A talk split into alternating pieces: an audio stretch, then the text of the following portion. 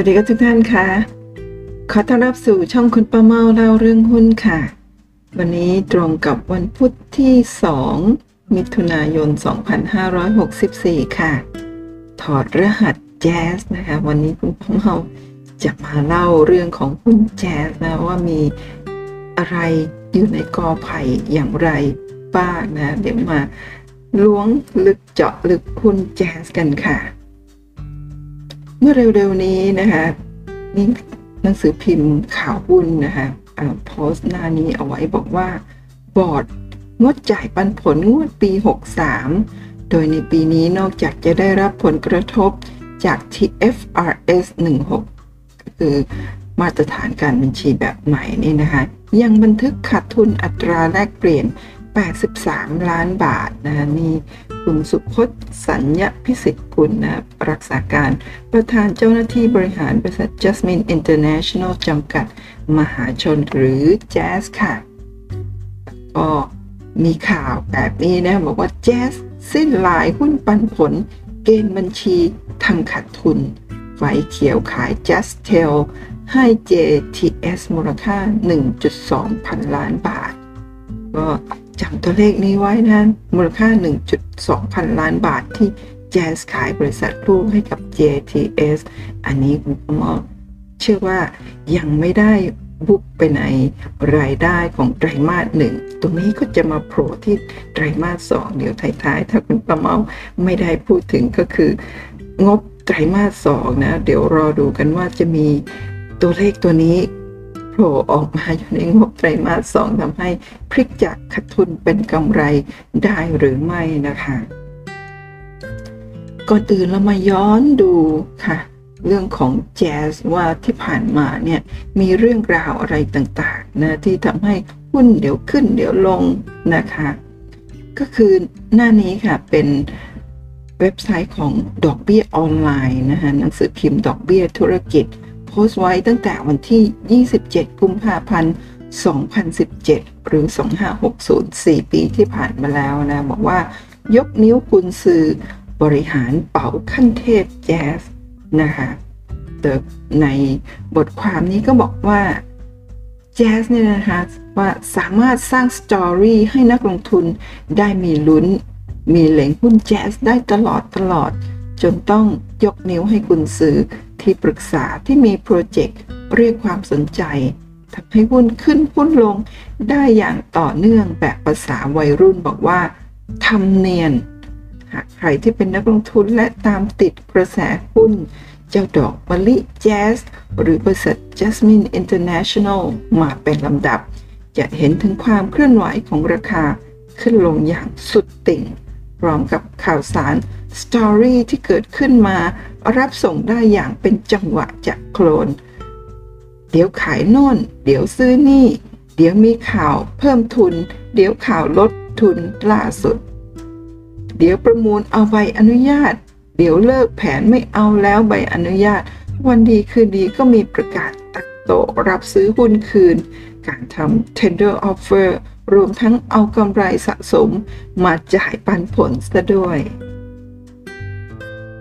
แน่นอนว่าทุกการเคลื่อนไหวขึ้นลงของราคาหุ้นแจ๊ส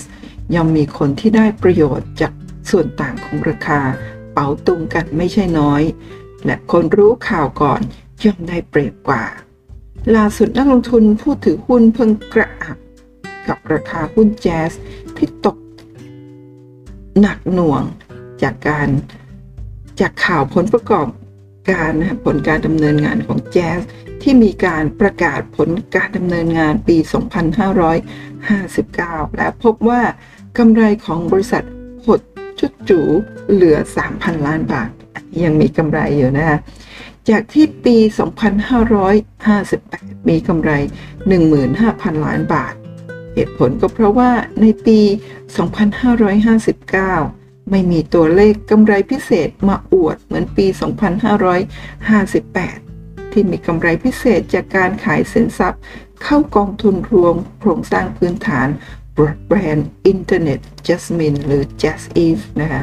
ขณะที่ปี 2559 ยังต้องจ่ายค่าปรับจากการถอนตัวไม่เอาใบอนุญาต 4G เป็นเงินกว่า 840 ล้านบาท ทั้งนี้จะเห็นว่าในบรรทัดสุดท้ายของงบการเงินปี 2559 ที่ประกาศออกมากำไรลดลงอย่างแรง แต่ในรอบปี 2559 ที่ผ่านมา มีการอนุมัติประกาศจ่ายเงินปันผล ให้ผู้ถือหุ้นรายเล็ก รายใหญ่แบบทวนทั่ว โดยรอบแรกจ่ายไปแล้ว 30 บาท ขออภัยค่ะ 0.30 บาทต่อหุ้น เพิ่งประกาศจ่ายเพิ่มอีก 0.25 บาทต่อหุ้นรวมเป็น 0.55 บาทต่อหุ้น และล่าของล่าสุด หลังจากมีข่าวประกาศผลการดำเนินงาน จนทำหุ้นลงต่ำสุดในรอบ 2 สัปดาห์ก็คือการประกาศซื้อมาขายไป ทรัพย์สินยายแก้วนำแสง มูลค่าสูงถึง 50,000 ถึง 70,000 ล้านบาทของลูกๆแจ๊สที่ทำให้ผู้ถือหุ้นต้องหูผึ่งซูดปาก อารมณ์หุ้นตกตกก็พลิกเป็นบวกเขียว นั่นคือการระบุอธิบายว่า การขายยายแก้วนำแสงนั้น เงินที่ได้ส่วนหนึ่งจะเอามาจ่ายปันผลให้ผู้ถือหุ้นด้วย และมีการประเมินกันไปว่า จะน่าจะได้เงินปันผลไม่น้อยกว่า 3 บาท ทั้งนี้ JAS เป็นบริษัท holding มีธุรกิจหลัก 4 สาขาดังนี้คือ บริษัท Triple T Broadband ทำบรอดแบนด์อินเทอร์เน็ตความเร็วสูง 2. บริษัท JasTel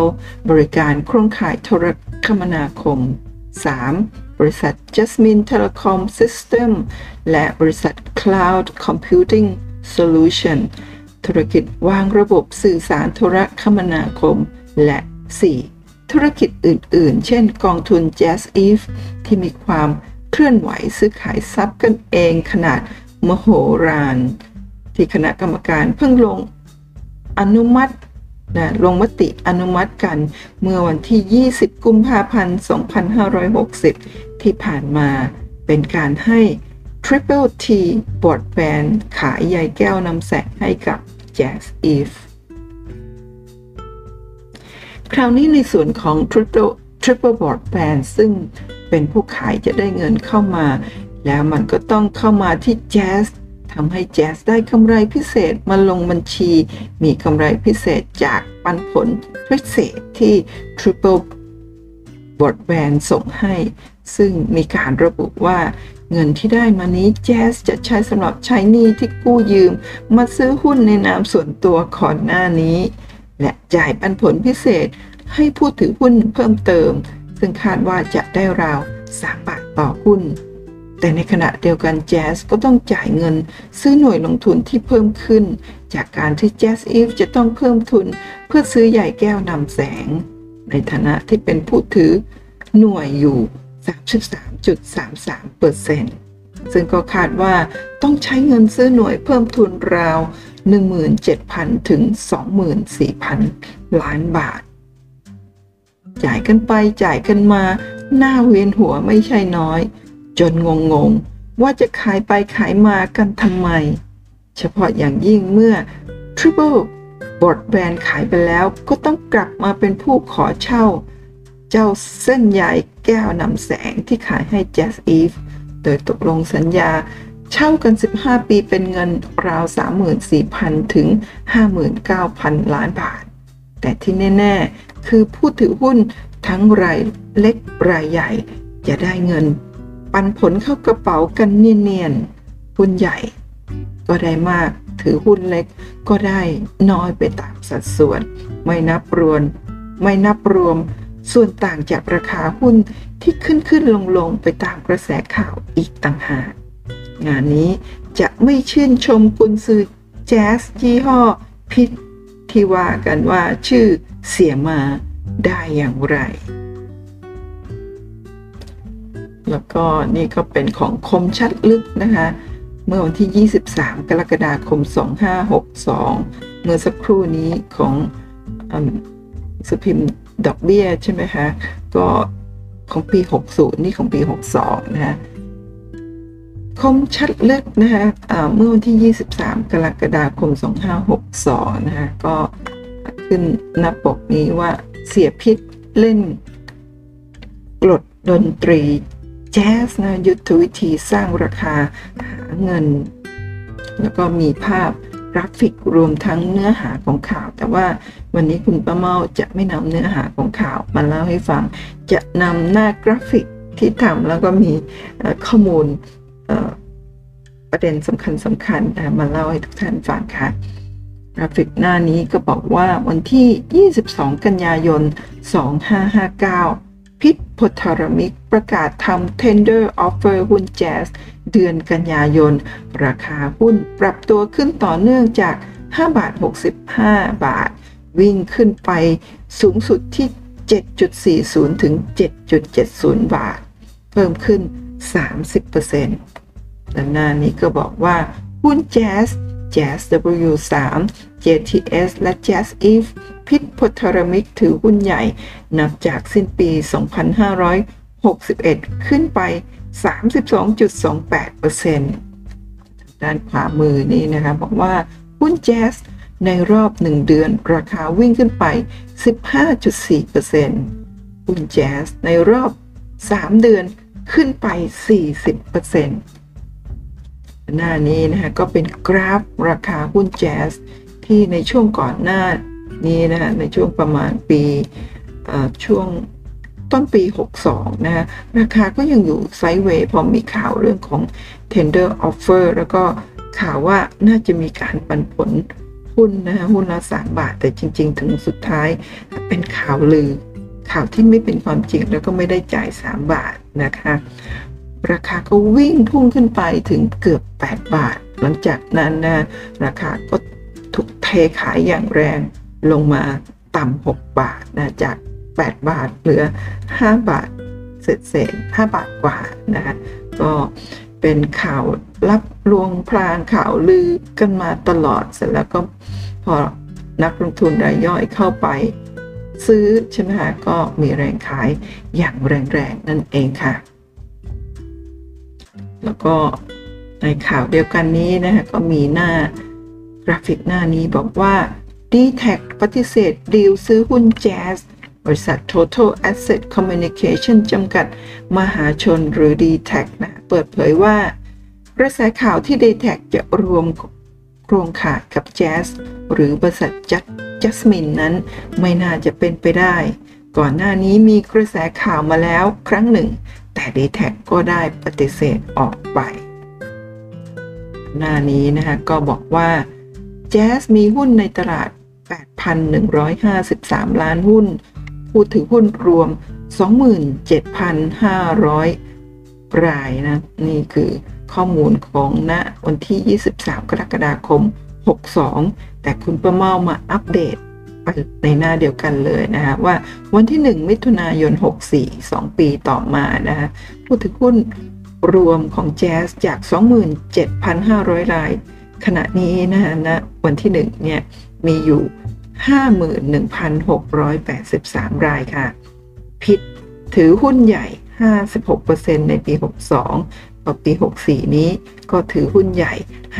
53%ลดลง 3%ค่ะ ราคาที่ขึ้นพิษบวกผู้ถือหุ้นรวย พิษรวยหุ้นจาก 36,000 ล้านบาทนะครับเป็น 39,000 ล้านบาทหรือ 3.9หมื่นล้านบาทนั่นเอง ทีนี้คุณป้าเมาก็มาอัปเดตอีกเช่นกันนะว่า ตอนนี้ที่นายพิษพทรมิกมีหุ้นอยู่ 53%นั้นคิดเป็นหุ้น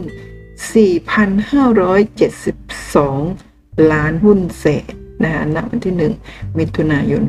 64 คูณด้วยราคาปิดของวันที่ 1 มิถุนายน 64 ที่2บาท80 เพราะฉะนั้นความมั่งคั่งของ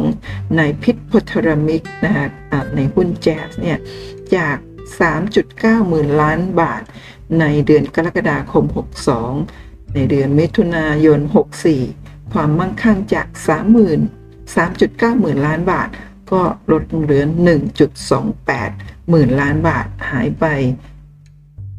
หายไป 2 ใน 3 นะ เหลือ 1 ใน 3 เท่านั้นเองก็หายไป 60กว่าเปอร์เซ็นต์ความมั่งคั่งหายไป แล้วจะหายไปแบบนี้ตลอดไปหรือจะเป็นการหายไปเพียงชั่วคราว เดี๋ยวเรามาติดตามดูกันค่ะและนี่ก็คือรายการผู้ถือหุ้นนะคะ ล่าสุดที่คุณประมาเพิ่งโพสต์ในวันที่ 1 มิถุนายน แต่เป็นข้อมูลของวันที่ 15 มีนาคม 2564 นะคะจำนวนผู้ถือหุ้นรายย่อยหรือ Free Float มีอยู่ประมาณ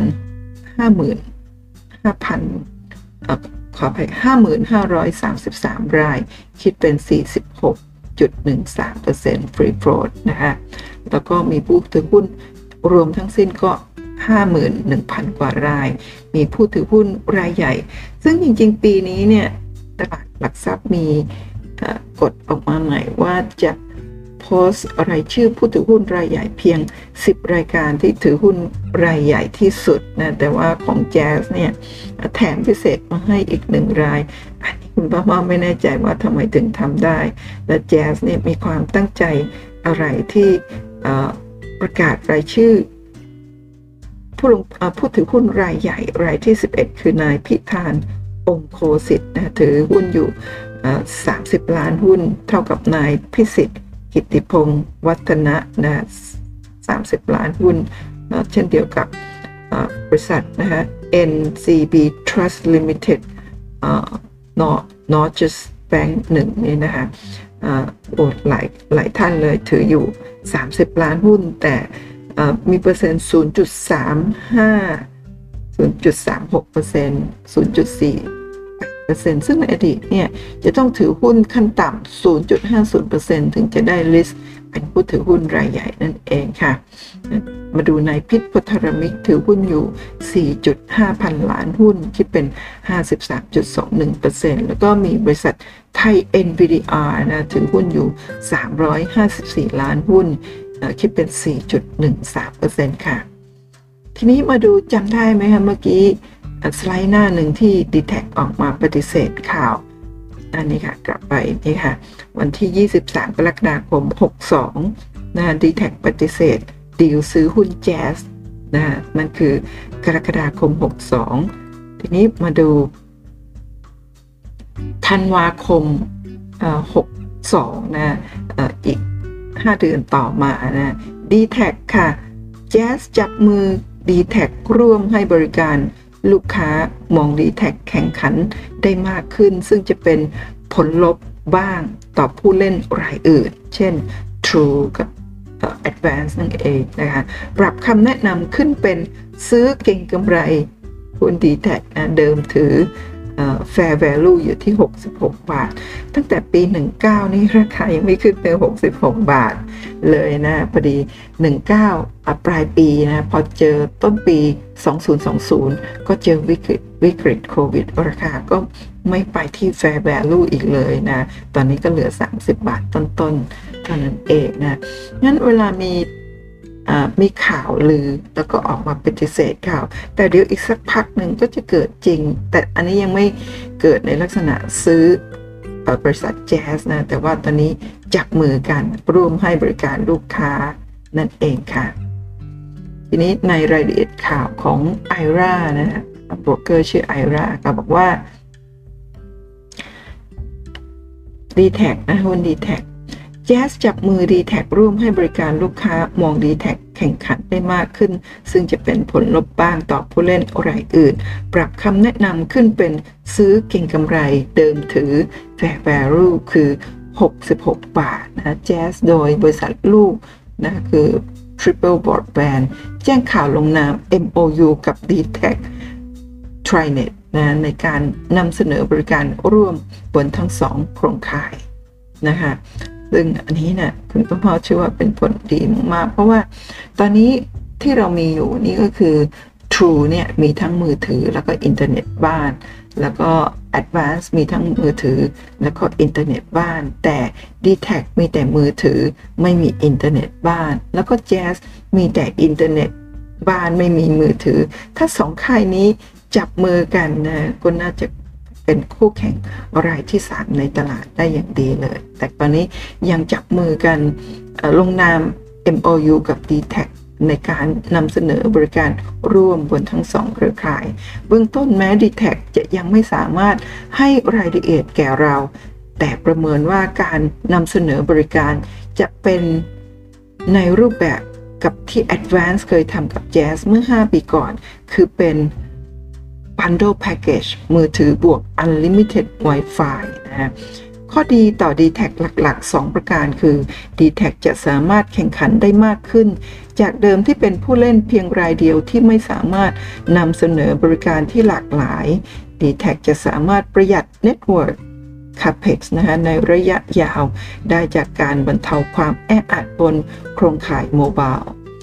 ในภาพรวมต่ออุตสาหกรรมจะเป็น Sentiment ลบต่อ Advance และ True ที่คู่แข่งอย่าง d t แทแข็งแรงขึ้น ปรับคำแนะนำขึ้นเป็นซื้อเก่งกำไรเดิมถือ อิงมูลค่าเหมาะสมเดิม เราประเมินไว้ที่ 66 บาทนะนี่คือข่าวของเมื่อวันที่ 3 ธันวาคม 2019 ก่อนวิกฤตโควิดประมาณ 2-3 เดือน และหลังจากนั้นข่าวนี้ก็ ไม่ได้มีการนำขึ้นมาเป็นข่าวอีกครั้งหนึ่งนะก็เงียบไปเลยแล้วเราก็อาจจะลืมไปแล้วนั่นเองค่ะ ต่อมาค่ะ อันนี้ก็คือวันที่ 25 ธันวาคม ข่าวนี้คือวันที่ 3 ธันวาคม 25 ธันวาคม 62 ก็คือ 2019นี่นะคะมีข่าวว่ากรตลงดาบอธิสัยพุทธารมิก ปรับ 5 0 0แสนบาท ปั่นหุ้นแจสนี่คือคุณพ่อของคุณพิษพทธารมิกนะฮะผู้ถือหุ้นรายใหญ่ของหุ้นแจสนั่นเอง ทีนี้ปรับ 5 0 0แสนบาท เวลาปั่นหุ้นมานี่ ไม่ทราบว่าได้กำไรกี่พันกี่หมื่นล้านนะคะแต่ว่าโดนปรับน้อยจังค่ะแค่ 5 0 0แสนบาทก็ปรับไปเป็นที่เรียบร้อยแล้วก็มีการปั่นหุ้นนะคะทีนี้มาดูค่ะเรื่องงบการเงินของแจซึ่ง จริงๆ คุณป้ามอกเคยพูดถึงหลายครั้งแล้วแต่ไม่ได้เข้าใจในรายละเอียดลึกซึ้งแต่เผอิญก่อนที่จะมาทำคลิปนี้คุณป้ามอกก็ไปหาข้อมูลทั้งจาก Google Search ดูนะว่าเป็นอย่างไรบ้างในเรื่องของงบการเงินของแจซึ่งปีนี้ปี 63 ออกมาขาดทุนหลายพันล้านเดี๋ยวมาดูรายละเอียดกันนะฮะทีนี้มันจะมีเรื่องของการ ลงบัญชีตามมาตรฐานการบัญชีแบบใหม่ ก็มีสมาชิกของห้องสินทรท่านนี้นะโพสต์กระทู้ถามเมื่อวันที่ 18 กันยายน 2563 ก็ปลายปี 63 นะคะจากเกิดวิกฤตมาแล้วนั่นเอง ซึ่งหุ้นแจ๊สเนี่ยก็มีผลขาดทุนทุกๆไตรมาสตั้งแต่ปี 63 นั่นเองค่ะ สมาชิกท่านนี้นะคุณนอร์ซอหกหนึ่งนะคะตั้งกระทู้เรื่องงบการเงินแจ๊สถามว่า ขอความรู้เรื่องบทวิเคราะห์ของแจ๊สของกสิกรหน่อยครับ Net Profit มันติดลบ แต่ปันผลเพิ่ม แถมยังเปลี่ยนจากขายเป็นซื้อ มันดูตรงไหนว่าเป็นบวกนะคะก็มีสมาชิกเข้ามาตอบสองสามท่านนะก็ ส่วนใหญ่ก็ไม่ได้ตอบอะไรมากนะแต่มีสมาชิกท่านนี้ค่ะ สมาชิกหมายเลข 2471076 ตอบอในคอมเมนต์นี้นะคุณประเมาอ่านรู้สึกว่าเป็นเนื้อหาที่น่าสนใจก็เลยนำมาเดี๋ยวมา copy ตัวโตๆหน่อยท่านจะได้เห็นจัดๆมาให้ทุกท่านฟังนะเมื่อวันที่ 19 กันยายน 2563 นะคะใน ในคอมเมนต์ของสมาชิกท่านนี้นะก็บอกว่า บทวิเคราะห์ก็งงงแปลกๆครับก็พูดถึงบทวิเคราะห์ของเกษตรกร ซึ่งคุณประมาไม่ได้นำมาด้วยเพราะว่าหาไม่เจอนะคะย่อหน้าแรกบอกกระแสเงินสดอิสระเป็นบวก เราให้ค่ามากกว่าขัดทุนทางบัญชี แต่ย่อหน้าต่อมาบอกข้อติของหุ้นไว้เล็กน้อย แล้วก็เชียร์ซื้อเฉยเลย งงงเหมือนกัน เมื่อวานยังมีคนปรับพอร์ต โยนซ้ายไปเกือบ 20 กว่าล้านหุ้น มาวันนี้ลากโซนลากชนซีลิงเลยครับ สุดจริงๆ ถ้าจะอธิบายให้พอเข้าใจง่ายๆ คือแจ๊สเขาก็บริหารกิจการต่างๆ ไปเหมือนเดิม ในกรณีนี้จะไม่นับรวมปันผลหนักๆนะครับ โดยก่อนหน้าที่ มาตรฐานทางบัญชีฉบับที่ 16 จะมีผลบังคับใช้ แต่เดิมบริษัทก็รับรู้ผลการดำเนินงานจากการใช้สินทรัพย์ ในกรณีนี้ก็คือ พวกโครงข่ายต่างๆ นั่นแหละครับ แต่มาตรฐานทางบัญชีก่อนหน้านี้ไม่ได้มีข้อบังคับให้บันทึกสินทรัพย์นั้นไว้ ในงบการเงิน เป็นเพียงการกล่าวถึงไว้ในหมายเหตุงบการเงิน และให้รับรู้ว่าบริษัท เราเช่าโครงข่ายนี้อยู่นะ ประมาณนั้น ดังนั้นหน่วยงานที่เกี่ยวข้องกับกระบวนการทางบัญชี จึงต้องออกมาตรฐานทางบัญชี ฉบับใหม่เข้ามาเพื่อบังคับให้มีการบันทึกสัญญาเช่าดังกล่าว ลงในงบการเงิน ซึ่งในกรณีนี้ก็สัญญาเช่าโครงข่ายที่แจ๊สขายให้แจสอีฟไป แล้วเช่ากลับนั่นแหละครับ เพราะฉะนั้นเมื่อจะบันทึกหนี้ตามสัญญาเช่าลงไปในงบการเงินบริษัท ตามหลักบัญชีคู่ เราจึงต้องบันทึกบัญชีทั้งสองขาครับ ทั้งฝั่งสินทรัพย์ แล้วก็ฝั่งหนี้สิน โดยฝั่งสินทรัพย์บันทึกลงไปเป็นสินทรัพย์สิทธิ์การใช้ตามสัญญาเช่า ส่วนฝั่งหนี้สินบันทึกเป็นหนี้สินตามสัญญาเช่านั่นเองครับ เพราะฉะนั้น เมื่อบันทึกสัญญาเช่าสินทรัพย์ลงไปในงบการเงินได้เรียบร้อยแล้ว จึงมาถึงขั้นตอนการหักเป็นค่าใช้จ่ายลงในงบกำไรขาดทุน ในแต่ละรอบของงบการเงินครับ โดยมาตรฐานทางบัญชีฉบับใหม่ บังคับให้ลงบันทึกค่าใช้จ่ายเป็นค่าเสื่อมราคา และดอกเบี้ยจ่ายตามอัตราคิดลดครับ ดังนั้นในช่วงแรกจำนวนดอกเบี้ยจะสูง และจะลดลงไปเรื่อยๆ ในงวดหลังๆ ดังนั้นเมื่อบันทึกรายได้และค่าใช้จ่ายทั้งหมด ลงในงบกำไรขาดทุนของบริษัท ฝั่งรายได้ของบริษัทที่ไม่ได้เพิ่มมากขึ้น อย่างมีนัยสำคัญฝั่งค่าใช้จ่ายของบริษัทที่มีการบันทึกค่าเสื่อมและดอกเบี้ยจ่ายเกิดขึ้น มีการเพิ่มขึ้นอย่างมีนัยสำคัญ จึงส่งผลให้กำไรของบริษัทติดลบ อธิบายเสริมหลักการทางบัญชีให้เห็นภาพคือ ค่าเสื่อมราคาที่ลงบันทึกเป็นค่าใช้จ่ายของบริษัท แต่จริงๆ แล้ว บริษัทไม่ได้จ่ายเป็นเงินสดจริง ๆ จากการหักค่าเสื่อมราคา เป็นเพียงการบันทึกค่าใช้จ่ายทางบัญชีเท่านั้น เงินสดในบริษัทยังอยู่ครบเช่นเดิม โดยเหตุนี้เอง งบกำไรขาดทุนของแจ๊สที่ออกมาจึงติดลบ เนื่องจากบริษัท มีการรับรู้ค่าใช้จ่ายที่สูงขึ้นจากสัญญาเช่าสินทรัพย์ แต่กระแสเงินสดอิสระ ซึ่งก็คือเงินสดภายหลังการใช้จ่ายที่จำเป็นทุกอย่างในบริษัทแล้ว ยังคงเป็นบวก จากเหตุการณ์ที่จริง ๆ แล้วบริษัทยังคงเก็บเงินสดไว้เงินสดจริง ๆ ไว้ ไม่ได้จ่ายออกไป แม้จะบันทึกค่าเสื่อมราคาเป็นตัวเลขลงในงบกำไรขาดทุนครับ มาตรฐานทางบัญชีฉบับใหม่ จึงสามารถขุดเรื่องลับๆ และสะท้อนงบการเงินของบริษัทต่างๆ ได้ดียิ่งขึ้น ส่วนปันผลนั้นหากดูจากกำไรสะสมในส่วนของผู้ถือ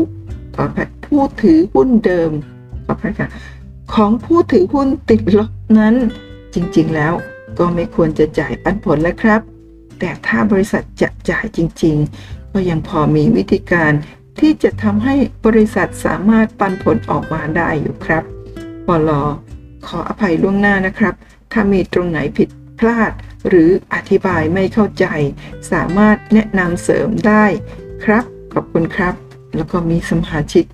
ท่านนี้ค่ะคุณสไปเดอร์ก็ถามเพิ่มจากคอมเมนต์เมื่อสักครู่นี้ทั้งหมดนะ บอกว่าค่าซึมราคาและดอกเบี้ยจ่ายที่ว่าจะเหมือนหรือต่างกับถ้าไม่ได้ขายให้ Jazz Eve ยังไงครับสมาชิกท่านนี้นะคะ ก็มาตอบว่า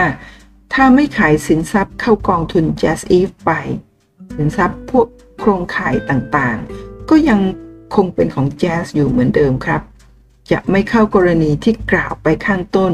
ไม่ต้องใช้มาตรฐานทางบัญชี ฉบับใหม่มาบังคับใช้ เพราะฉบับที่ 16 ใช้สำหรับสัญญาเช่า เมื่อไม่มีสัญญาเช่า ก็ไม่ต้องใช้เกณฑ์ฉบับที่ 16 ที่กำหนดไว้ อันนี้ขออนุญาตเสริมตรงนี้นะคะว่า อันนี้เหมือนกับหุ้น True ที่ขายสินทรัพย์ให้กับกองทุน DIF นะแล้วก็จำเป็นต้องใช้มาตรฐานการบัญชีฉบับที่ 16 แบบนี้เหมือนกันเป๊ะเลยค่ะนะคะ ดังนั้นเมื่อสินทรัพย์ยังคงอยู่ในมือของแจ๊สก็จะมีค่าใช้จ่ายต่างๆ หลักๆกก็คือ พวกค่าเสื่อม ค่าดูแล รักษาและดอกเบี้ยจ่ายสำหรับยอดหนี้ที่แจ๊สกู้เงินมาลงทุนในโครงข่าย จะสังเกตได้ว่า เมื่อมาตรฐานฉบับใหม่นี้บังคับใช้กับงบการเงินของแจ๊ส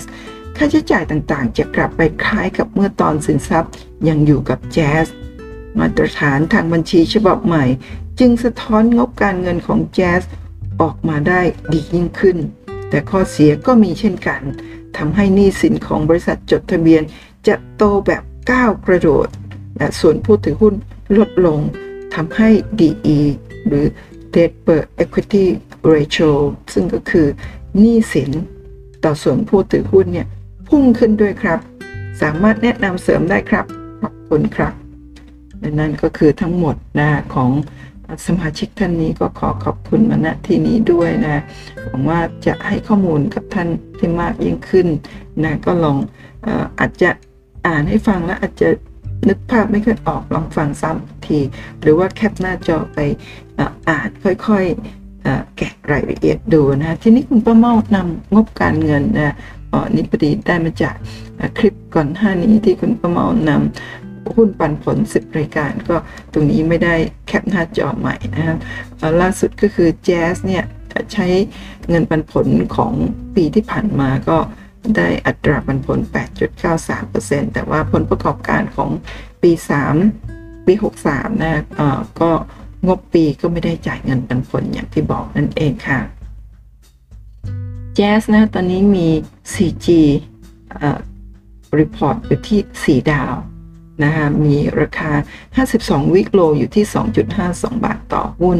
52 week high อยู่ที่ 4.18 บาทต่อหุ้น แล้วก็ราคาล่าสุด อันนี้เป็นของวันก่อนแต่วันนี้ก็คือ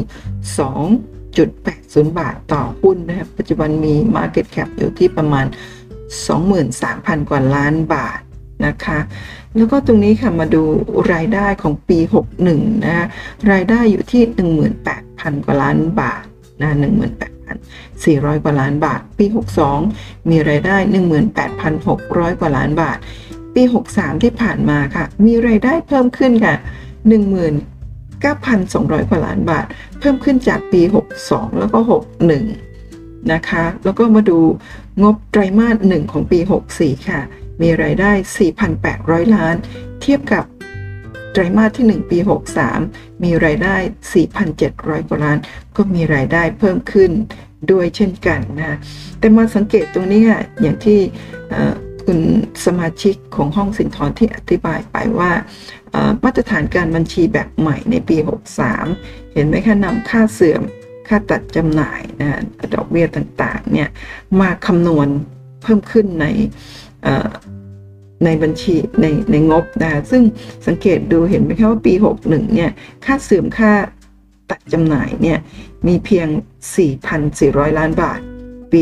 62 5,200 กว่าล้านบาท แล้วก็ปี 63 ค่ะ เพิ่มขึ้นเยอะเลยนะกลายเป็น 1700 กว่าล้านบาท เพิ่มขึ้น100%ของปีที่ผ่านมานั่นเอง นี่คือตัวเลขเนี่ย ก็เลยทำให้ตรงนี้นะ แล้วก็มีดอกเบี้ยภาษีอะไรต่างๆนะเพิ่มขึ้น ก็เลยทำให้ปี 63 ที่ผ่านมาขาดทุนถึง 3,000 ล้านบาทนั่นเองค่ะ แต่ว่าในไตรมาสแรกนะก็คงจะมีเพิ่มด้วยเป็น 2,700 ล้าน ถ้าเทียบกับไตรมาส1 ปี 63 2,600 ล้านก็เพิ่มขึ้นร้อยกว่าล้านเล็กน้อยไม่เยอะนะฮะก็ทำให้นะครับรอบนี้ ขาดทุน 265 ล้านบาทในไตรมาส 1 ปี 64 เทียบกับไตรมาส 1 ปี 63 ที่ขาดทุนถึง 990 ล้านเห็นไหมคะว่าขาดทุนค่อยๆ ลดลง แต่ว่ามาหนักในปี 63 นั่นเองค่ะ ทีนี้มาดูแจ๊สนะคะกับประวัติการจ่ายเงินปันผล 5 ปีย้อนหลังว่าเป็นอย่างไรบ้างค่ะ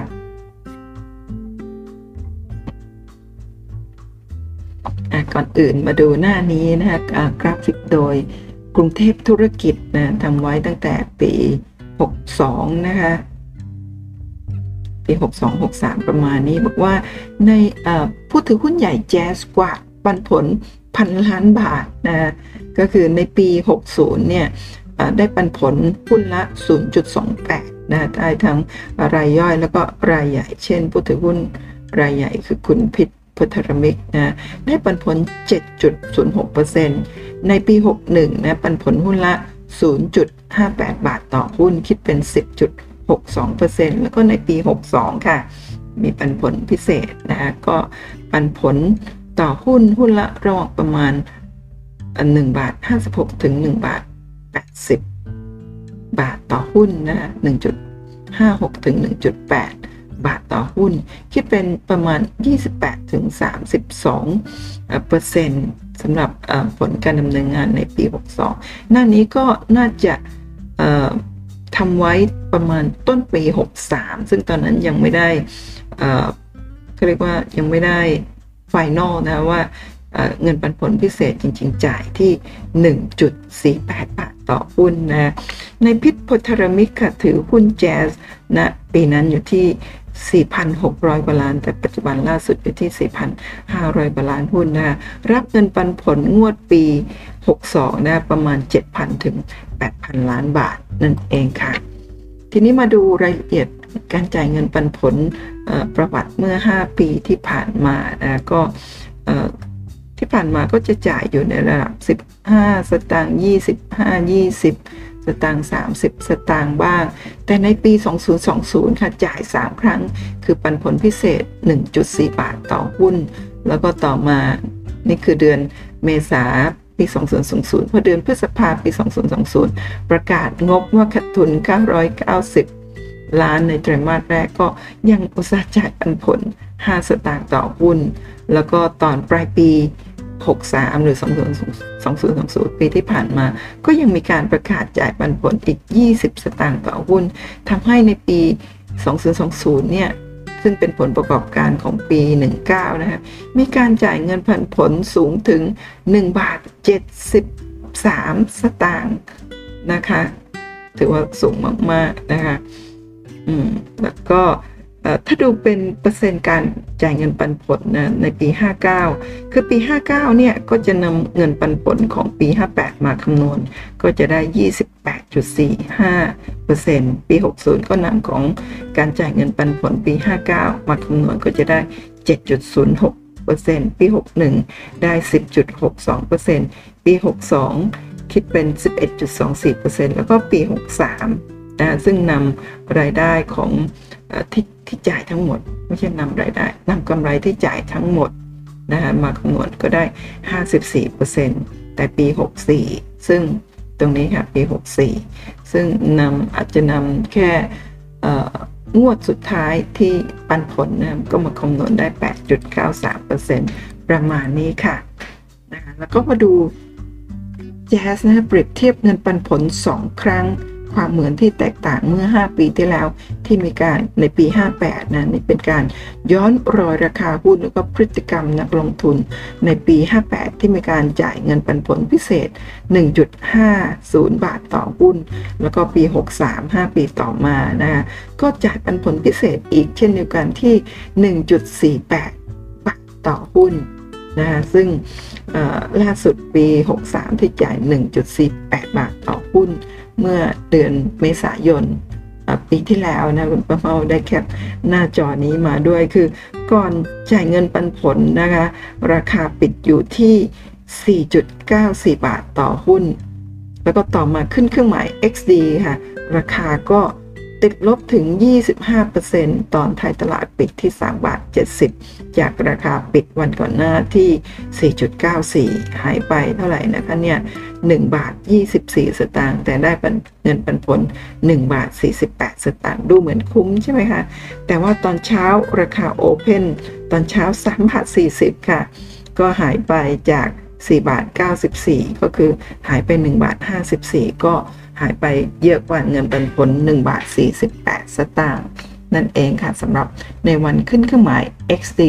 ในวันแรกที่มีการจ่ายเงินปันผลพิเศษ1บาท48 สตางค์เมื่อเดือนเมษายนปีที่แล้วนั่นเองค่ะ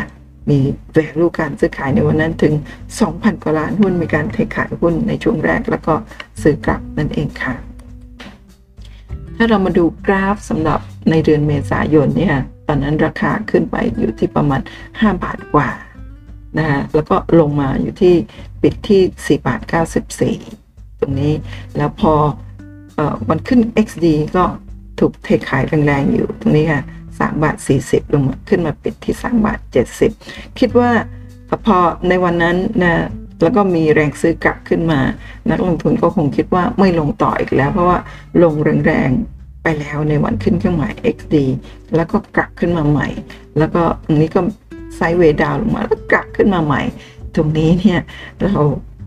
แล้วก็รวมทั้งคุณประมอก็คิดว่าน่าจะไม่ลงแล้ว แต่ปรากฏว่าไม่ใช่ค่ะ ลงต่ออีกนะคะมาทำจุดต่ำสุดที่2บาท52 ลองคิดดูว่าใครมีต้นทุนที่ 5 บาทกว่า ลงมา2บาท52 ก็หายไป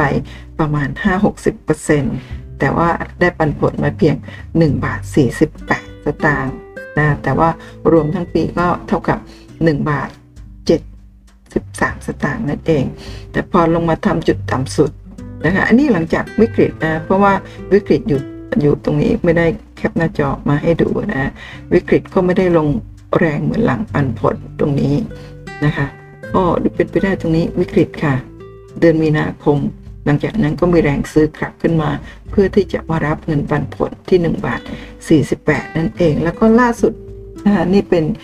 อันนี้คุณประเมาแคปหน้าจอวันนี้ค่ะอ๋อนี่ไม่ได้ใส่วันที่นะ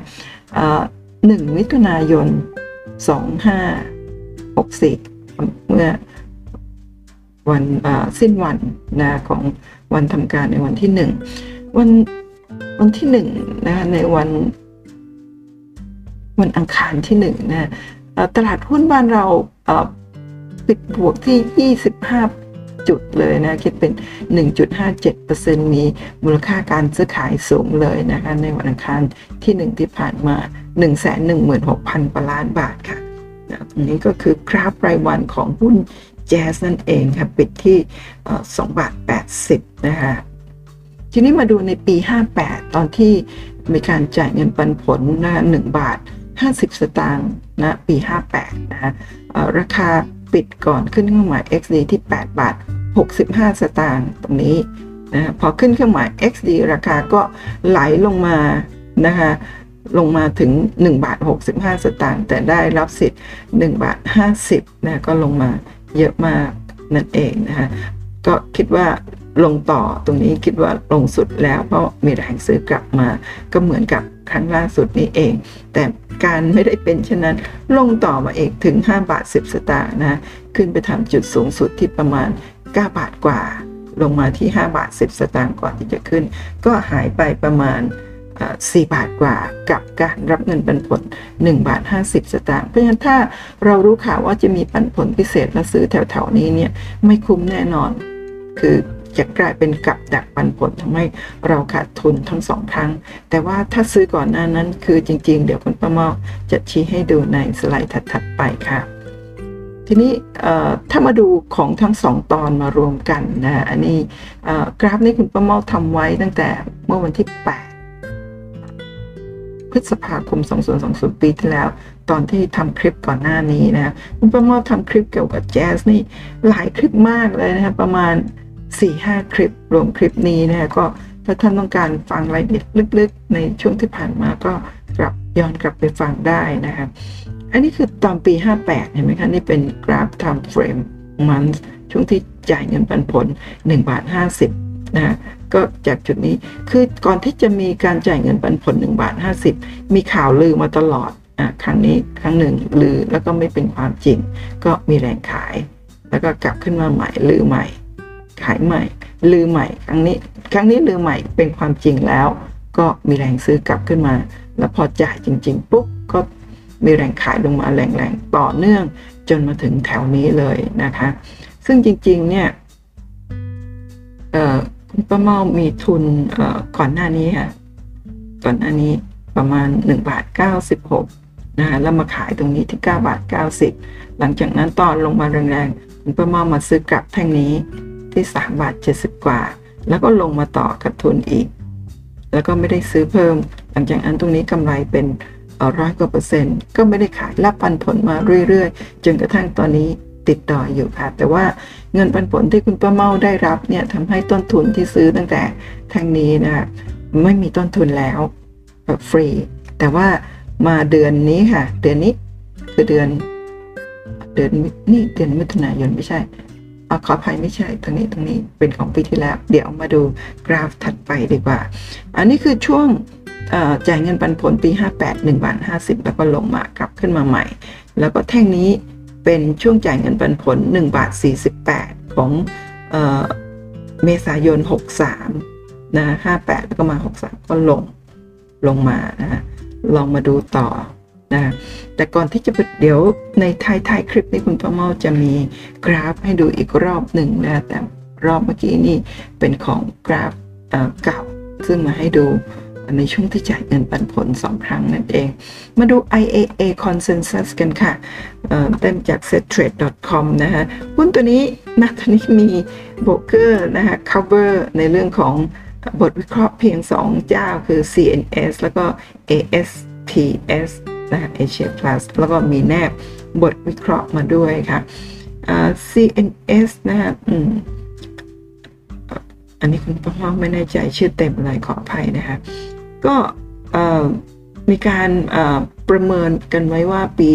2021 คือปีนี้เนี่ย ก็ยังกระทุนอยู่ต่อหุ้นหุ้นละ 23 สตางค์แต่ Asia Plus ให้ไว้ที่กระทุน 19 สตางค์นะคะ ก็ติดลบเนี่ย น้อยลงก็เท่ากับบวกขึ้นมา 28%จากปีที่แล้ว Asia Plus ให้ติดลบลบลดลงก็บวกขึ้นมา 38%แต่ปี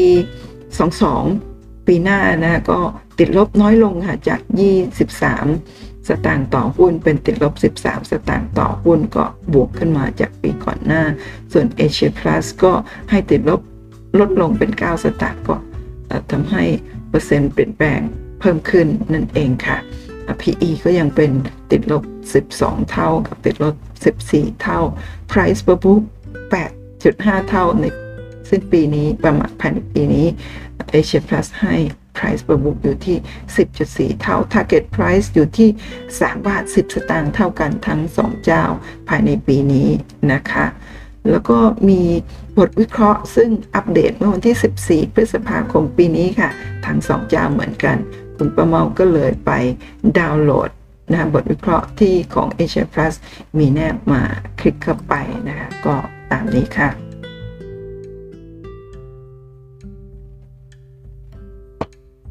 บทวิเคราะห์ของ Asia Plus เมื่อวันที่ 14 พฤษภาปีนี้นะคะบอกว่า อันนี้เป็นบทวิเคราะห์หลังจากที่งบไตรมาส 164 นะคะออกมาแล้วบอกว่าเห็นสัญญาณฟื้น ฟื้นกลับมากำไรเร็วกว่าคาดนะขาดทุนไตรมาส1ปี 64 ลดลง 71%ขาดทุนลดลง 71% Q on Q ก็คือเทียบไตรมาส1 ปี 64 กับไตรมาส4ปี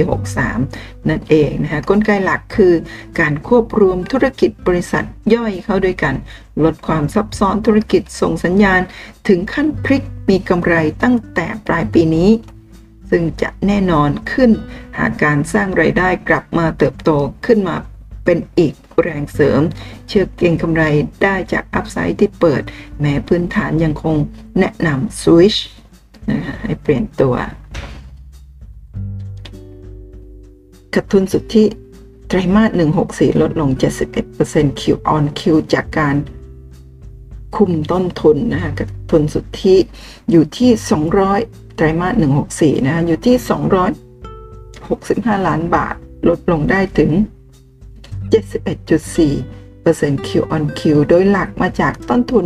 หลักลดลงถึง 13.7% Q on Q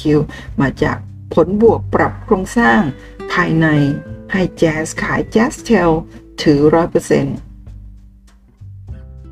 ให้ JTS ซึ่งแจ๊สถือ 51% ซึ่งช่วยคือหมายถึงขาย Jazz Tail นะคะให้ JTS ซึ่ง JTS เนี่ย Jazz ก็ถืออยู่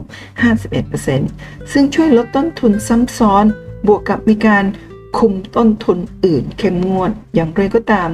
ในส่วนรายได้หลักปัจจุบันให้บริการลูกค้าผู้บริโภคยังทรงตัว Q on Q ตามกลยุทธ์ที่เน้นรักษาฐานลูกค้า เพื่อหาโอกาสสร้างรายได้บริการใหม่ ๆ ในอนาคตขณะที่ลูกค้าองค์กร การปรับโครงสร้างดังกล่าว เพื่อให้มีสินค้าครบวงจรเพิ่งแล้วเสร็จ ปรับเพิ่มประมาณการปี 2564 ได้ขาดทุนลดลง 24.6%ฝ่ายวิจัยเห็นอัพไซด์ต่อประมาณการ จากนี้ประเมินว่าขาดทุนน่าจะอยู่ราวไตรมาสละไม่เกิน 300 ล้านบาท ปีนี้ก็ไตรมาสนี้ก็ 265 ล้านบาทนะคะโดยต้นทุนบางส่วนยังลดความซ้ำซ้อนได้อีก เช่น ค่าธรรมเนียมที่จ่ายให้รัฐ ซึ่งคาดช่วยชดเชยต้นทุนธุรกิจใหม่ๆ เช่น Home Shopping รวมถึงการหาคอนเทนต์ใหม่ๆ บนกล่อง IPTV ขาดประคองต้นทุนส่งได้ หากรายได้แจ๊สเริ่มกลับมาเติบโตได้ เชื่อว่ามีโอกาสเห็นการ พลิกทำกำไรปลายปี 2564 จากเมื่อกี้ที่ประเมินไว้ว่าจะขาดทุนนะคะแต่เพื่อรอต้องติดตามความต่อเนื่องนะต้นทุนและพัฒนาการรายได้ ยังคงขัดทุนปี 2564 ที่ 1.5 พันล้านบาทลดลง 49%หุ้นปรับฐานจนมีอัพไซด์เก่งกำไรกับความ คาดหวังเชิงบวกได้ ฝ่ายวิจัยคาดตลาดน่าจะเริ่มกลับมาให้มุมมอง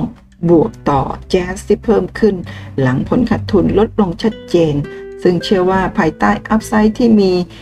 12.3%สามารถเข้าเก่งกำไรระยะสั้นได้แม้คำแนะนำทางพื้นฐาน ยังให้สวิชไป Advance ที่มั่นคงและแข็งแกร่งกว่า อันนี้คืออ ตารางจำนวนลูกค้าใหม่รายไตรมาสนะอย่างเช่น ไตรมาส 4 ปี 57 ปี 58 จนกระทั่งถึงไตรมาส 4 ปี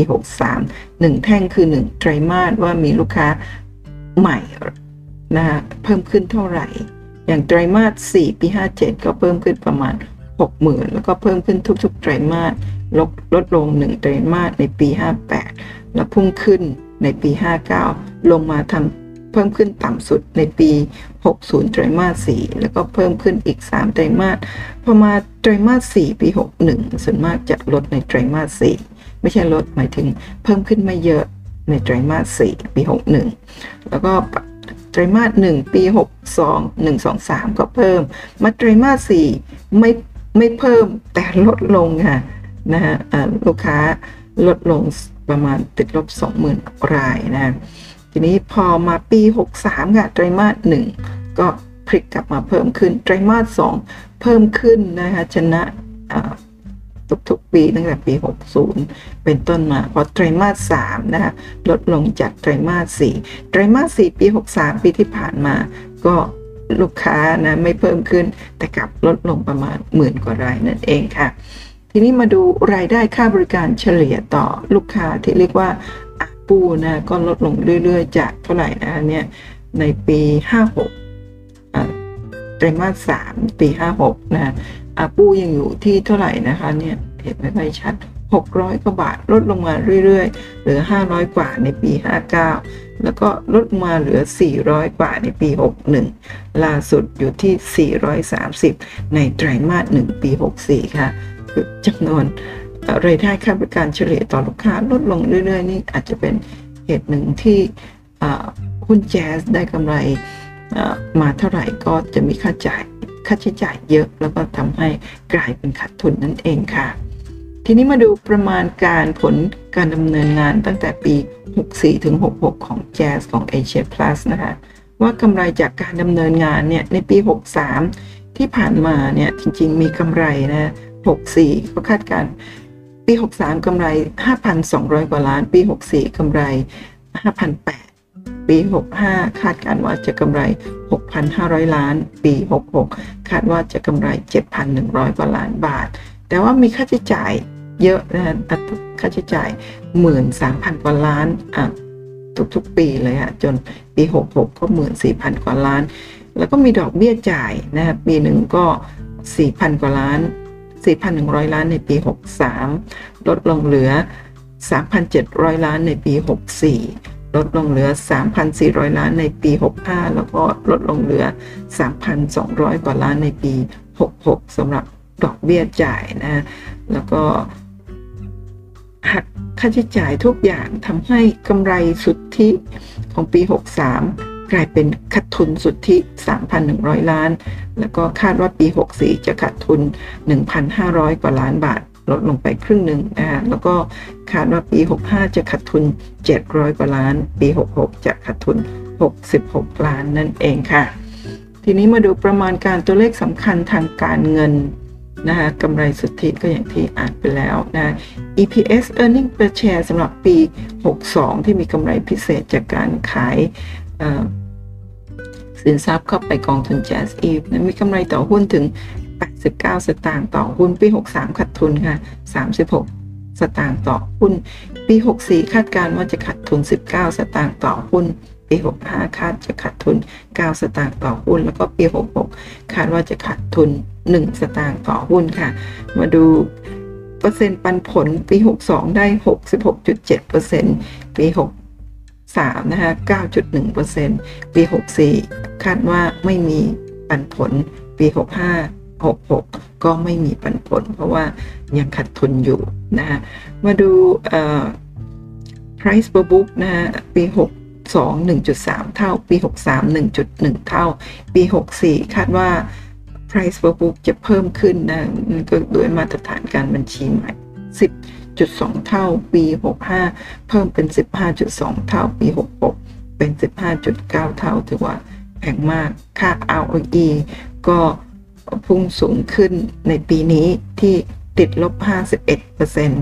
ะคะปี 65 ติดลบ 39%แล้วก็ปี 66นะคะติดลบน้อยลงเหลือติดลบ 4%ในขณะที่ปี 62 เป็นบวก 38.8%ค่ะ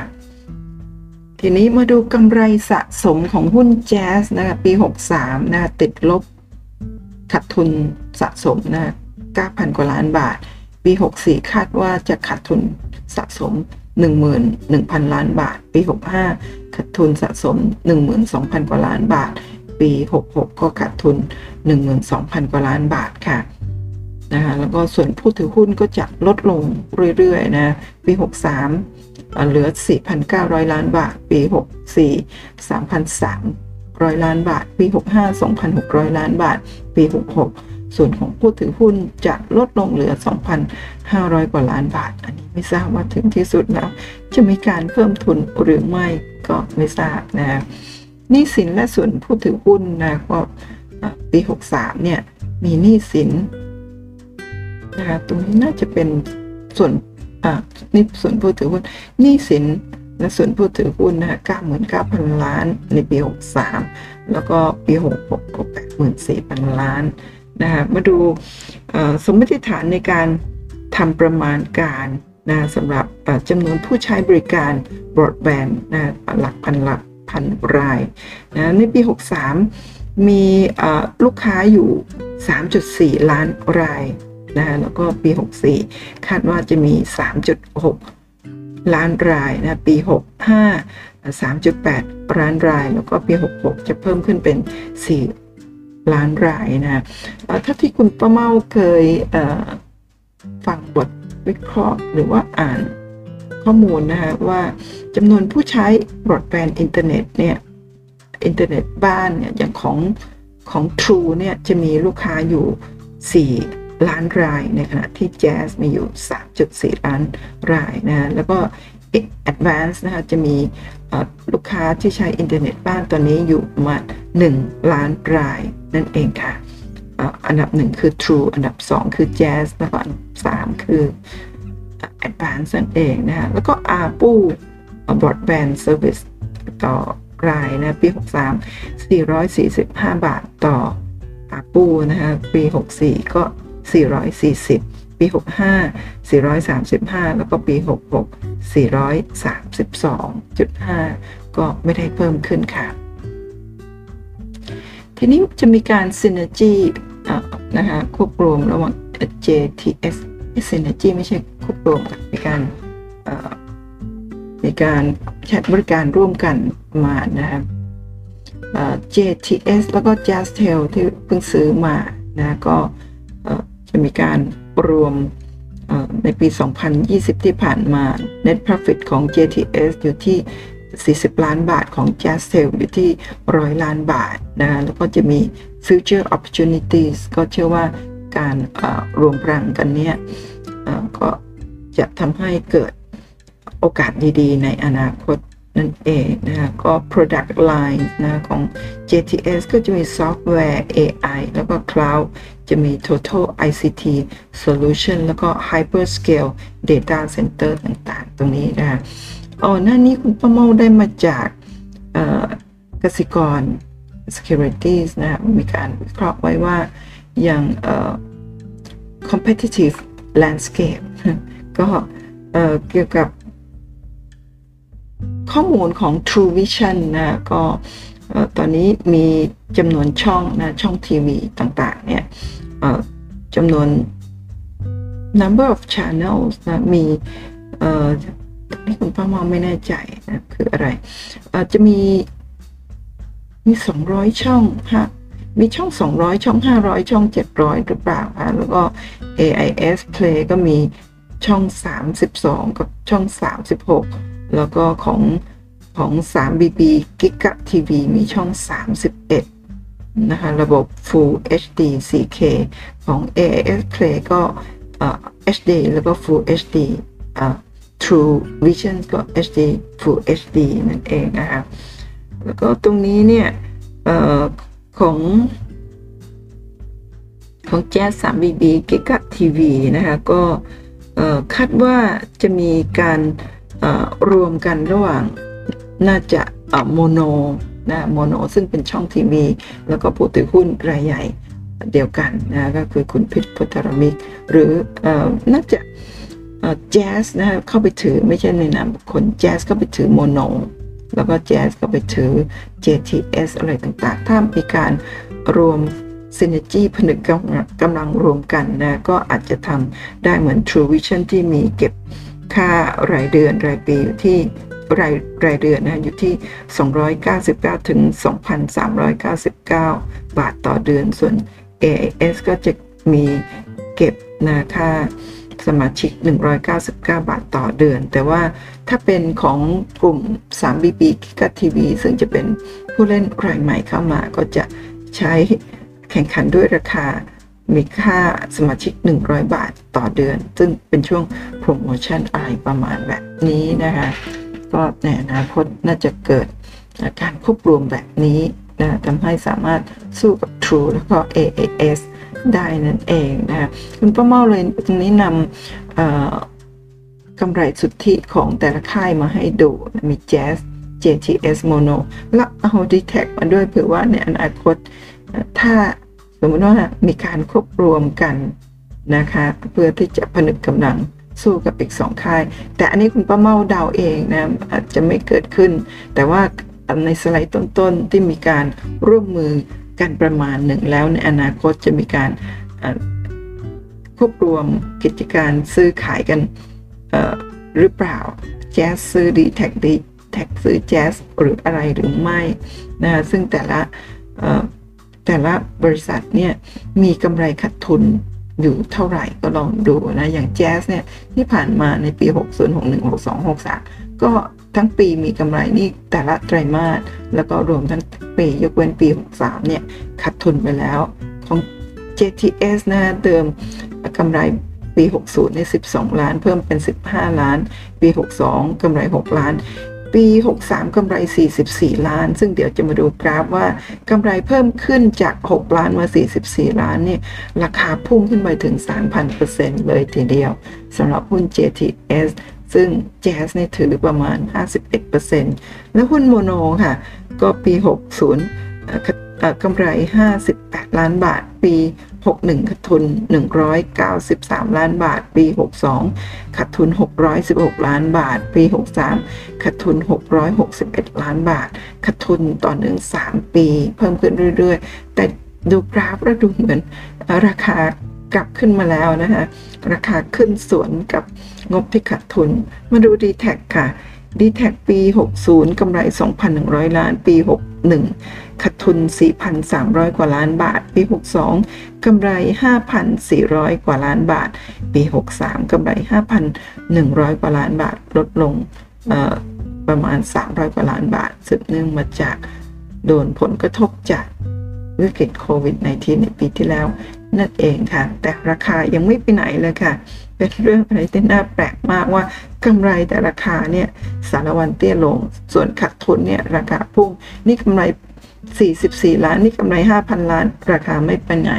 JTS กำไร 44 ล้านเพิ่มจาก 6 ล้าน ราคาขึ้นไป 3,000%ส่วนแจ๊สนะคะขาดทุน 3,000 กว่าล้าน ราคาก็สารวันเตี้ยลง เดี๋ยวมาดูกราฟกันนะคะ มาดูโมโนก่อนในเครือเดียวกับแจ๊สนะคะเพราะแจ๊สก็ถึงหุ้นอยู่น่าจะ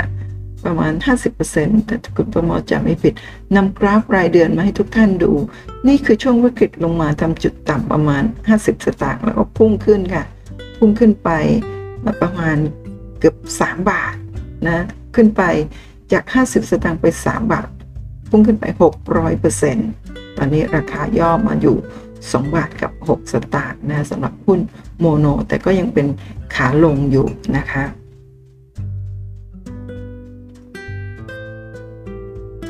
ถ้าดู indicator เนี่ย อยู่ในจุด oversold แล้วนะ ช่วงนี้มีแรงซื้อก็ไปทำจุด overbought ตอนนี้มีแรงขายลงมา oversold แล้ว นั่นเองค่ะ มาดูหุ้น JTS นี่ค่ะ นี่ช่วงวิกฤตลงมาทำจุดต่ำประมาณ 60 สตางค์แล้วก็มีแรงซื้อกลับขึ้นไปลงมาใหม่นะตอนนี้พุ่งขึ้นไปจาก 60 สตางค์ขึ้นไป 18 บาท 50 หรืออะไรประมาณนี้ก็คือขึ้นไป 3,000%เปอร์เซ็ นะเริ่มขึ้นไปตั้งแต่จริงๆช่วงนี้ก็เริ่มขึ้นแล้วค่ะ หลังวิกฤตโควิด ที่ลงมาอยู่ที่ประมาณเดือนมีนาคมนะประมาณ 60 สตางค์นะคะแล้วก็ขึ้นมาประมาณ 3 บาทกว่าลงมาใหม่นะคะแล้วก็นี่นี่เดือนมิถุนายนพฤษภาเมษามีนา แล้วก็กุมภาเริ่มขึ้นตั้งแต่กุมภาตอนช่วงที่ขึ้นมาลงมากุมภาก็ขึ้นมาใหม่ มีนาเนี่ยขึ้นมาแรงเลย น่าจะประกาศงบว่ากำไร 44 ล้านของปีนั่นเองก็เลยขึ้นมา ขึ้นต่อเนื่อง 2 เดือน แล้วก็การปรับฐานในเดือนพฤษภาคม ตอนนี้ก็ยังอยู่ในโซน 17 บาท 10 สตางค์นั่นเองค่ะ มาดูกราฟของ d t แทนะคะ เคยทำจุดสูงสุดแถวนี้ประมาณ 110 133 บาท แล้วก็ตั้งแต่ปี 56นะฮะ56 57เนี่ยเป็นขาลงมาโดยตลอดนะนี่เป็นตั้งแต่ปี 59 ก็ไซเวย์อยู่แถวๆนี้ ตอนนี้ราคาก็ลงมาแรงในส่วนทางกับกำไร 5,000 กว่าเปอร์เซ็นต์อ่า5,000 กว่าล้านบาทเลยนะ ตอนนี้ราคาอยู่ที่ 31.25 บาทค่ะ มีแนวต้านอยู่ที่ประมาณ 39 บาท 50 ถ้าเบรกทะลุแนวต้าน สีเหลืองๆนี้ไปได้ก็ยังมีแนวต้านอยู่ที่ 43 บาทนี่67อ่า43 บาท 75 สตางค์นะสำหรับหุ้น d t แทนะคะตอนนี้ราคาเนี่ยอยู่ในแถวนี้อยู่มาตั้งนานแล้วแล้วก็โอเวอร์โซมาก ๆ ด้วยนะคะ ก็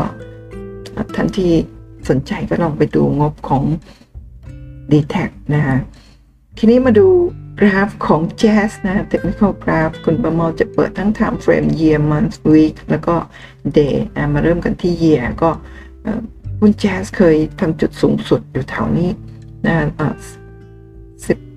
หกสิบเจ็ดบาท แต่จริงๆ ในอดีตเคยขึ้นไปร้อยกว่าบาท แล้วก็มีการมีการปรับเขาเรียกว่าปรับอะไรนะฮะมีการแจกวอร์เรนต์นะแล้วก็ จ่ายเงินปันผลหนักๆก็จะไปก็จะไปไดรูดราคานะจนกระทั่งมีช่วงปีต้มยำกุ้งก็เป็นไซด์เวย์มานาน หลังจากนั้นก็กลับขึ้นไปใหม่ นี่คือปี 54 ในปีน้ำท่วมที่คุณประเมาเข้าไปซื้อที่ราคา 100 ไม่ใช่เข้าไป1บาท96 สตางค์แถวนี้ แล้วก็มาขายในปี 56 ก็ประมาณปีครึ่งที่ 9 บาท 90กำไร 400%อันนี้คุณประเมา คุยอีกแล้วก็คุยได้ตลอดเพราะว่ามันเกิดขึ้นจริงไปแล้วนะฮะก็ขายที่9บาท90แล้วก็ขึ้นไปต่อเล็กน้อย แล้วก็หลังจากนั้นลงมาค่ะ อันนี้ปี 56ตอนปีนี้คือปีที่จ่ายเงินปันผลพิเศษเนาะจ่ายปีนี้มากกว่านะปีนี้จ่ายเงินปันผลพิเศษเอ่อหนึ่งบาทห้าสิบนะคะ ก็พอจ่ายขึ้นไปทำจุดสูงสุด 10 กว่าบาท แล้วก็ ถูกแรงขายแรงๆ ปีนี้คือปี 58 ที่มีการประมูลคลื่น คุณป้าเมากลับเข้าไปซื้อใหม่อีกครั้งหนึ่งตอนแถวๆนี้สามบาทกว่า ขึ้นมาตรงนี้ 10 บาทกว่ากำไร 200 กว่าเปอร์เซ็นต์ก็ไม่ได้ขาย ลงมาตลอดเลยนะฮะ แล้วก็ปีนี้ นี่เป็นปีใช่ไหมเข้าไปซื้อเพิ่มอีก เดิมมีอยู่แล้ว สมมุติว่าตอนนี้เป็นร้อยเปอร์เซ็นต์เดิมมีอยู่ 60 กว่าเปอร์เซ็นต์ตอนนี้ซื้อเพิ่มอีก 30 กว่าเปอร์เซ็นต์ก็เป็นร้อยเปอร์เซ็นต์แต่ซื้อเพิ่มเร็วหน่อยอะซื้อประมาณ 3 บาทนิดๆ3บาท 10 กว่าตังค์หรือ 3 บาท 6 ตังค์8ตังค์จำไม่ได้แล้วค่ะพอซื้อเสร็จแล้วก็มันไปเฉลี่ยราคาก็ไม่ได้ดูอีก แต่มีก๊อปปี้ cap หน้าจอเก็บเอาไว้นะก็ยังไม่ได้ไปดู ก็ซื้อตอนนี้นะก็ซื้อท่ามกลางข่าวร้ายต่างๆ ของหุ้นแจ๊สท่ามกลาง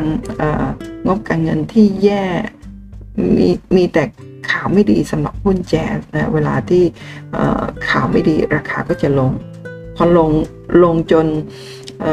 คุณพ่อมาว่าลงแล้วก็รายย่อยถอดใจขายหุ้นกันไปหมด ก็จะมีมือที่มองไม่เห็นเข้ามาเก็บหุ้นพอเก็บได้หมดก็อาจจะมีการแจ้งข่าวดีต่อไปนั่นเองเดี๋ยวมาดูกราฟรายเดือนนะตอนนี้ช่วงที่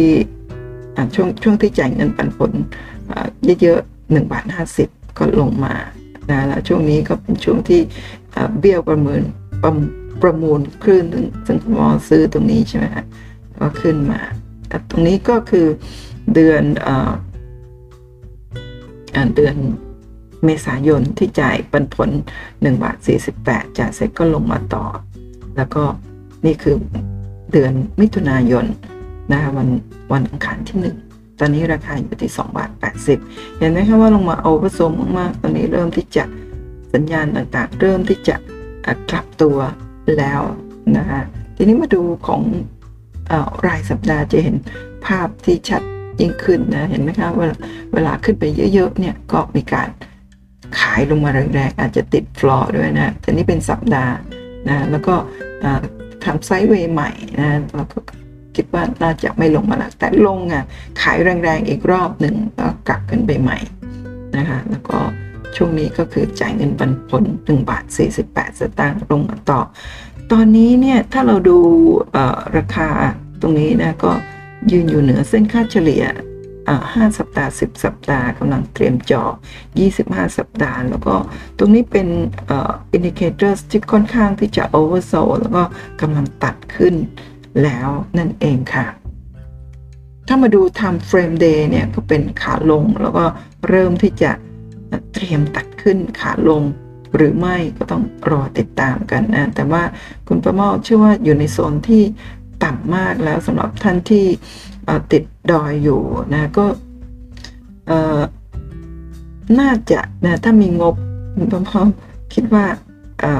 เข้าไปถัวได้นะณเวลานี้นะคุณประเมาเข้าไปซื้อแล้วก่อนหน้านี้น่าจะแถวๆนี้หรือเปล่าไม่ใช่ น่าจะสามบาทนิดๆก็น่าจะแถวนี้ตอนเริ่มกลับขึ้นไปประมาณแบบนี้นะเข้าไปซื้อแล้วสัก สองสามเดือนที่แล้วนะซื้อเร็วไปตอนนี้ไม่มีงบแล้วก็เลยไม่ได้ซื้อก็คิดว่าซื้อได้มีถืออยู่ประมาณหนึ่งก็กระจายกระจายความเสี่ยงไปนั่นเองค่ะนี่คือช่วงจ่ายเงินปันผล1บาท48 แล้วก็ลงมาเรื่อยเลยนะแต่จริง ๆ ตัวนี้ยังเป็นขาลงอยู่นะอยู่ใต้เส้น 200 วันนะจนกว่าที่จะเบรกเส้นแนวโน้มขาลงสีขาวนี้ที่ ประมาณเท่าไหร่นะสองบาทสองบาทเก้าสิบอะไรประมาณนั้น จึงจะเปลี่ยนแนวโน้มนะจากขาลงเป็นขาขึ้นได้ แล้วก็ต้องเบรกเส้น 200 วันที่ประมาณ3บาท50 ด้วยเช่นกันค่ะ ดูสัญญาณต่างๆ ก็ค่อนข้างจะดูดีแล้ว แต่ว่าจริงๆแล้วเนี่ยถ้าท่านที่ยังไม่มั่นใจในเรื่องพื้นฐานเพราะว่าพื้นฐานนี่ดูดูแย่มากนะมีโอกาส เสี่ยงพอสมควร แต่สำหรับคุณประเมาเนื่องจากถือมานานแล้ว แล้วก็แทบไม่มีต้นทุนแล้ว ถึงแม้ว่าตอนนี้ในพอร์ตโชว์ขาดทุนอยู่ประมาณ 10 กว่าเปอร์เซ็นต์มั้งสิบกว่า อืมสิบกว่าเข้มๆ ถึง 20%หรือเปล่าไม่แน่ใจ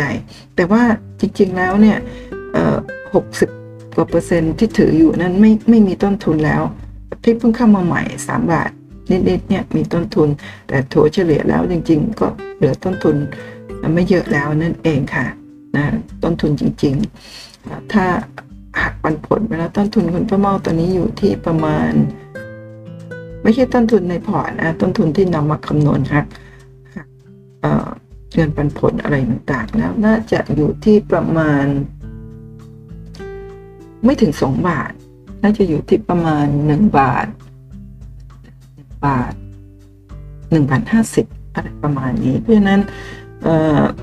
ไม่กลัวที่จะลงมาอีก ถ้าลงมาอีกตอนนั้นถ้ามีงบก็คงจะซื้อเพิ่มแต่ดูแบบนี้เนี่ยแนวโน้มเนี่ยตรงนี้โลแถวนี้ใช่ไหมแล้วช่วงนี้ไม่ได้ลงมาทำโลกว่าเดิมมอเชื่อว่าเป็นสัญญาณที่ที่ดีขึ้นแล้วก็งบไตรมาสหนึ่งที่ออกมาที่ติดลบน้อยลง เทียบกับไตรมาสหนึ่งปี 63 ที่ขาดทุน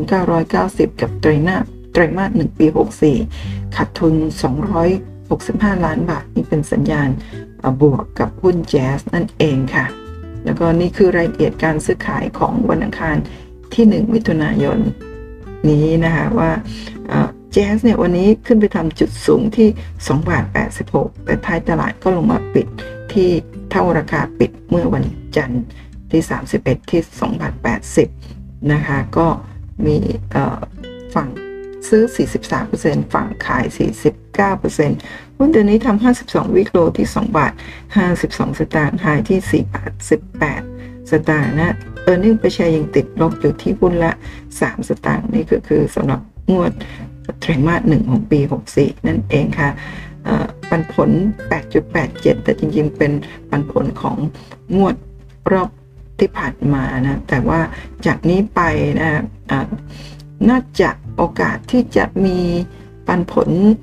พิเศษหรือปันผลระหว่างการหรือไม่อันนี้ถ้าดูจากขาดทุน